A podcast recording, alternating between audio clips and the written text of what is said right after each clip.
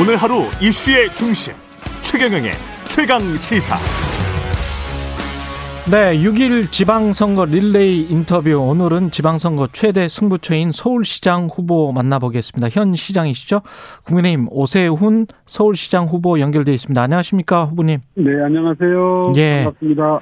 반갑습니다. 그 사실상 뭐 어디선가 1.5선이다. 사 뭐 한쪽에서는 형식상은 사선 에 도전하는 거다. 뭐 이렇게 이야기도 하고 그렇던데. 예, 몇 선, 몇 선인 건가요, 이게 지금? 제가 사실 선거는 세 번 치렀습니다만은 예. 일한 기간은 다 합해야 6년 남짓이거든요. 아, 그렇게 네, 그래서 되는군요. 예. 1.5선이다 이런 말씀을 드렸고요. 예. 하여튼 늘 초선거 같은 마음으로 일하겠습니다. 예. 그게 이제 제 도전의 변이시고요. 지금 여론조사 흐름을 보면 어, 상당히 앞서가는 형국인데 판세는 어떻게 보세요? 예, 지금 현재로서는 지난 1년 동안 제 일하는 모습을 지켜보시면서 아마 그 신뢰가 쌓인 게 작용을 하고 있다고 생각을 하고요. 예. 다만 이런 그 여론이나 표심이 이제 직접 표로 연결되는 건 또 별개의 문제거든요. 어. 네, 그렇기 때문에 현장에 투표 현장에 나오셔서 꼭 오세훈을 다시 일할 수 있는 기회를 주십사 하고 호소드리고 있습니다. 그 당 내에서도 그렇고 여론 언론도 그렇고요. 이게 이제 서울시장 이번에 만약에 되시면 대선을 위한 어, 발판이 되는 것 아닌가. 뭐 다음에는 대선 이야기가 나올 것 같은데 그렇게 보는 시각이 많습니다. 어떻게 받아들이세요? 예, 그렇게 봐주시는 거는 정말 감사한 일이지만 저로서는 일로도 너무 너무 이런 수치스러운 그런 그 상황을 가정한 그 질문이라고 생각하고요. 예. 아, 정말 지난 1년 동안 앞으로 서울시가 많이 정체돼 있었거든요. 10년 동안. 예. 부분 부분 오히려 후퇴한 부분도 있고요. 음. 또 바로잡을 것도 많습니다. 지금 비전 설정한 거 20개 핵심 사업, 70개 단위 사업 아, 하나하나 발진시켜서 성과 내고 또 지나치게 시민단체 표방하는 관변단체들에게 흘러갔던 서울시 예산들 바로잡고 부동산 많이 공급하고 할 일이 태산이거든요. 예. 저한테 너무 사치스럽게 느껴집니다. 네, 가능성은 완전히 이렇게 닫아놓고 말씀하시는 건 아닌 것 같고 열어놓으신 것 같습니다. 예, 뭐 하늘이 내는 자리라고 그러는데 그 뜻은 예. 민심이 불러내야 된다는 뜻이거든요. 예. 뭘 본인이 하고 싶다, 음. 뭐 도전한다 이렇게 해서 되는 일은 아닌 게 음. 여태까지의 대선 국면을 보면 항상 그래왔습니다. 예.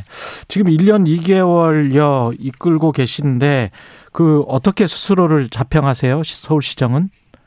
예, 지난 1년 동안 아, 방금 전에도 말씀드렸지만 서울시 바로 세우기 하기 위해서 정말 각고의 노력을 기울였는데 아시다시피 시의회 사정이 녹록치 않았습니다. 음. 아, 110석에 우리 국회, 국민의힘 당은 6분이셨거든요. 예. 그러다 보니까 뭐 하려고 그러기만 해도 뭐 합리적인 토론도 간혹 있었지만 제 입장에서는 이건 반대를 위한 반대다 이런 부분들이 참 많았어요. 예.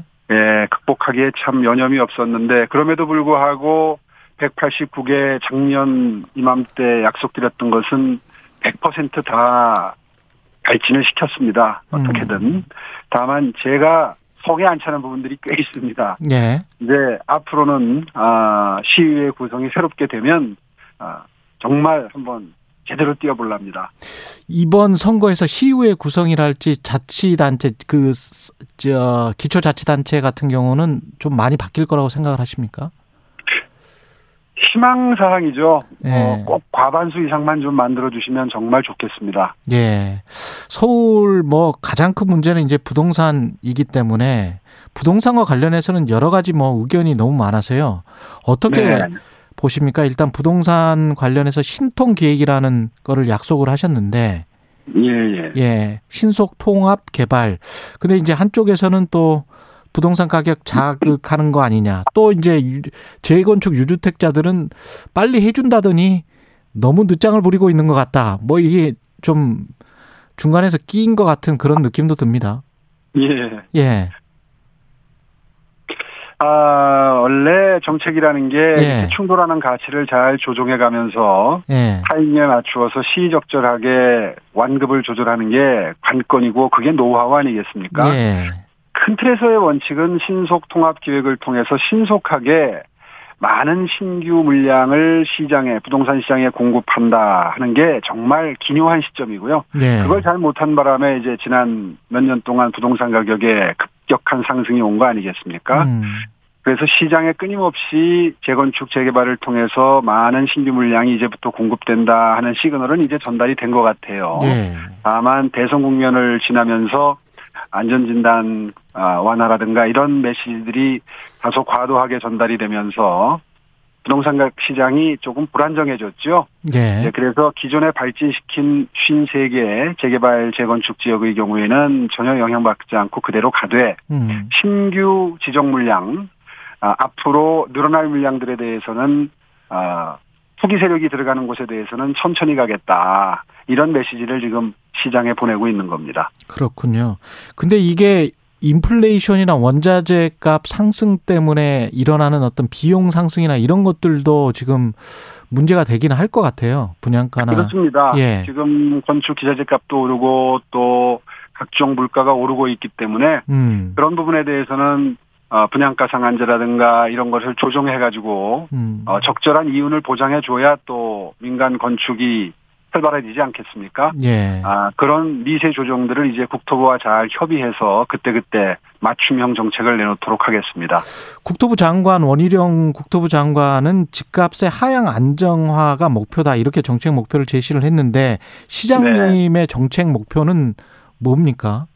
어, 방금 전에 말씀드린 것처럼 음. 시장에는 기본적으로 어, 많은 신규 물량을 공급한다는 게 그 원칙적인 입장이 강조가 돼서 전달이 돼야 되고요. 예. 아, 원희룡 장관의 경우에는 최근에 불안정세를 감안을 해서 이제 안정을 강화, 아, 강화하겠다는 메시지를 내고 있는 것이고 저도 거기에는 동의합니다. 아, 그렇군요. 1호 공약이 생계, 주거, 교육, 의료 분야를 망라하는 저소득 취약계층 4대 정책이에요. 네, 예. 그렇습니다. 예. 이건 좀 설명을 해 주십시오. 예, 생계의 경우에는 그렇습니다. 얼마 전에 창신동 모자 그 사망 사건이 있었는데요. 예. 이런 복지 사각지대가 아직도 존재합니다. 아, 안심소득을 도입하게 되면 이 서울에 존재하는 89만 가구의 복지 사각지대를 정말 다 100% 포용할 수 있는 그런 생계 지원이 가능하거든요. 예. 그래서 그 시범 실시를 해서 어, 결과를 보아가면서 확대를 하겠다는 내용이고요. 예. 주거의 경우에는 어, 가장 주거 취약계층이 이제 임대주택 사시는 분들인데 예. 이 임대주택이 앞으로는 저소득층뿐만 아니라 청년이나 신혼부부들도 들어갈 수 있도록 물량을 많이 늘려가야 됩니다. 음. 그런 의미에서 어, 그런 어떤 싸구려 주택의 이미지를 불식시키고 정말 자부심이 느껴지는 그런 어, 자랑스러운 살고 싶은 공간으로 만들겠다 하는 의미에서 평수도 좀 늘리고요. 기자재도 분양하는 아파트와 똑같이 고급화하겠다는 그 전략을 발표를 했는데요. 이미 시동이 걸려서 하계 5단지 같은 경우에는 설계안도 나왔습니다. 예. 아, 평수가 좀 작아서 그렇지, 어, 그 시설이나 이런 것은 타워 팰리스에 육박한다. 제가 이런 비유를 하는데, 어. 네, 그 정도 마음가짐으로 뭐 고급화하겠다는 거고요. 어. 그리고 이제 저소득층들이 가장 그 가난의 대물림의 에, 현상을 가슴 아파하시는데요. 예. 이 연결고리에는 교육이 있습니다. 음. 그래서 강남의 소위 잘 나가는 일타 강사라고 그러죠. 쭉집게 강사 강의를 무료로 온라인으로 저소득층 자제들에게 들을 수 있도록 해주고 또 대학생이나 대학원생들 멘토로 붙여서 과거로 치면 일대일 과외시키는 거죠. 음. 이거를 작년에 시작하는데 민주당이 꽤 반대가 있었습니다. 아, 공교육을 무시한다 이런 명분 때문에 예. 어쨌든 다 설득을 해서 지금 시작을 해서 만 명 이상의 학생들이 혜택을 보고 있고요. 예. 아, 점차 늘려서 한 5만 명까지 늘려서 어, 가난 때문에 예, 교육이 예, 부실해서 대물림되는 가난은 막겠다는 걸 시작을 했습니다. 또 의료도 이 코로나 때문에 의료 취약계층들이 제일 큰 손해를 보셨는데요. 공공병원도 더 만들고 하는데 앞으로 의료 서비스의 질을 높이는데 앞으로 4년 동안 6,500억을 쓰겠다 하는 계획도 발표했습니다. 음. 이렇게 해서 어, 주거, 생계, 교육, 의료 4대 부문에 정말 사회적 약자와 동행하는 약자 특별시, 복지 특별시 만들겠다. 아, 이런 구상을 어, 이미 절반 이상 시작을 했고 또 4년 내에 다 아, 어느 정도 완성 단계까지 끌어올리겠다는 생각입니다. 그 안심소득 같은 경우는 근로소득 장려 같은 겁니까? 그거하고 취지를 같이 합니다. 그러니까 예. 어, 이재명 후보가 말씀하시는 그 기본소득은 부자, 가난한 사람 구분 않고 똑같이 10만 원씩, 100만 원씩 나눠주겠다는 거 아닙니까? 예. 아, 그렇게 되면 근로 의욕을 상실시키거든요. 예. 그, 그런 부작용이 있기 때문에 그걸 막기 위해서 내가 일한 거에다가 정부 지원금이 좀 보태지는데 음. 예, 하후 상박 그러니까 벌 벌었을수록 많이 지원되긴 하지만 음. 내가 번 것과 지원받은 금액을 합하면 열심히 일한 쪽이 더 많도록 설계가 되어 있습니다. 예. 아, 이렇게 되면 이제 근로의욕 상실이라는 복지제도의 근본적인 한계, 단점을 극복할 수 있게 되는 거죠. 예. 그 점이 기본소득하고 가장 큰 차이고요. 그래서 성공을 예, 감하는 겁니다. 그 임대주택을 타워팰리스처럼 이제 비유를 하셨는데 네. 그러면은 임대료는 혹시 어떻게 되나요? 아, 그 참 걱정들 많이 하시는데요. 아무래도 고급화하면 비싸질 거고 임대료가 올라가지 않겠느냐 이런 걱정하시는 게 에, 타당한데요. 해법으로 소득 연동형으로 그 임대료 시스템을 바꿨습니다. 아. 그러니까 예. 같은 평수에 살더라도 음. 소득이 적은 사람은 적게, 소득이 많은 사람은 많이 낼 수 있도록 구조를 지금 바꿔가는 중이거든요. 예. 아, 그렇기 때문에 에, 이, 이 건축비가 많이 들어간다고 해서 그 부담이 고스란히 저소득층에게 전가되는 건 아닙니다. 그러면은 임대주택에 들어가는 분들도 이제 중상층 이상으로 뭐 어떤 소득 제한이나 이런 게 좀 높아지나요? 아, 그렇습니다. 지금은 아주 극빈층에만 제공되던 임대주택이 예. 앞으로는 어, 청년들이나 신혼부부들에게도 공급이 돼야 주거의 선순환이 이루어지거든요. 음. 그래서 그 대상이 확대되는 만큼 지금 말씀하신 대로 어, 소득과 연계해서 그 혜택을 보는 분들 범위가 넓어지고 달라집니다. 아, 그렇군요. 그리고 그 용산 미군 기지 관련해서 그 발암물질 많다 무슨 그런 보도들이 계속 나왔지 않습니까? 근데 이제 그걸 네. 9월에 개방하겠다라고 국토부 장관이 언급을 했었는데 이게 네. 좀 시민들이 상당히 좀 찜찜해 하는 그런 상황이에요. 예, 그 예. 일리가 있는 지적이지만 예. 또 맞는 지적은 아닌 것이 예. 그 넓은 면적 중에 기름 오염, 유류 때문에 토양 오염이 된 부분은 극히 일부에 불과합니다. 예. 부분 부분 뭐 자동차 정비소로서 쓰였다든가 유류 저장 시설로 쓰인 것으로 추정되는 땅이 많이 오염이 된 거거든요. 음. 전체 면적 중에 그런 데가 몇 퍼센트나 되겠습니까? 음. 그래서 그 위치를 다 알기 때문에 예. 땅을 그 흙을 퍼올려서 태운다든가 아니면은 화학 처리를 한다든가 바이오 처리를 해서 바로잡는 방법이 있거든요. 예.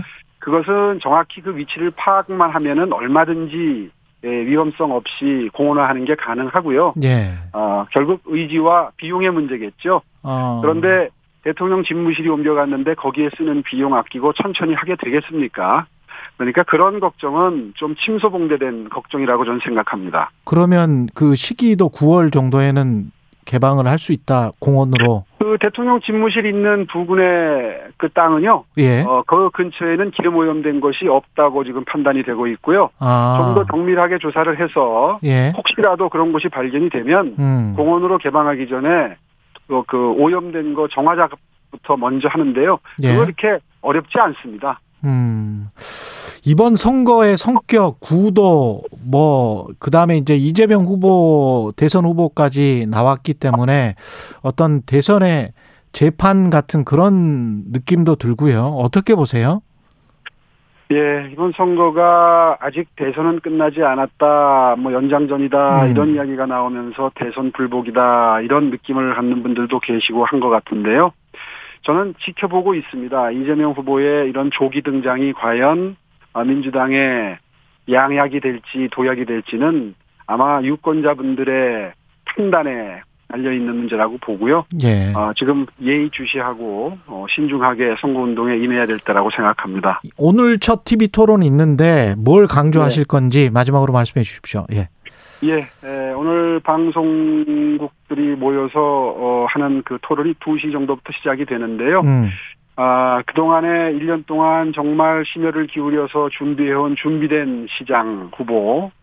저는 이제 스스로 서울 전문가다 이렇게 이름을 붙여봤는데요. 예. 그 서울 전문가대 에, 부산을 갈까 서울을 올까 망설였다는 인터뷰를 송영기 후보께서 하시는 거를 얼마 전에 몇 번 봤습니다. 아, 그랬군요. 아, 그런 망설임이 최근까지 이어졌던 후보가 아무래도 공약을 급조했을 텐데 어. 그 급조된 공약들이 대부분 굉장히 선심성입니다. 음. 이제 이런 비전과 아, 지난 1년 동안 심사숙고해서 만든 음. 비전이 어떻게 차이가 나는지 이런 거를 유권자분들이 비교할 수 있는 좋은 기회가 알겠습니다. 됐으면 좋겠습니다. 오세훈 국민의힘 서울시장 후보였습니다.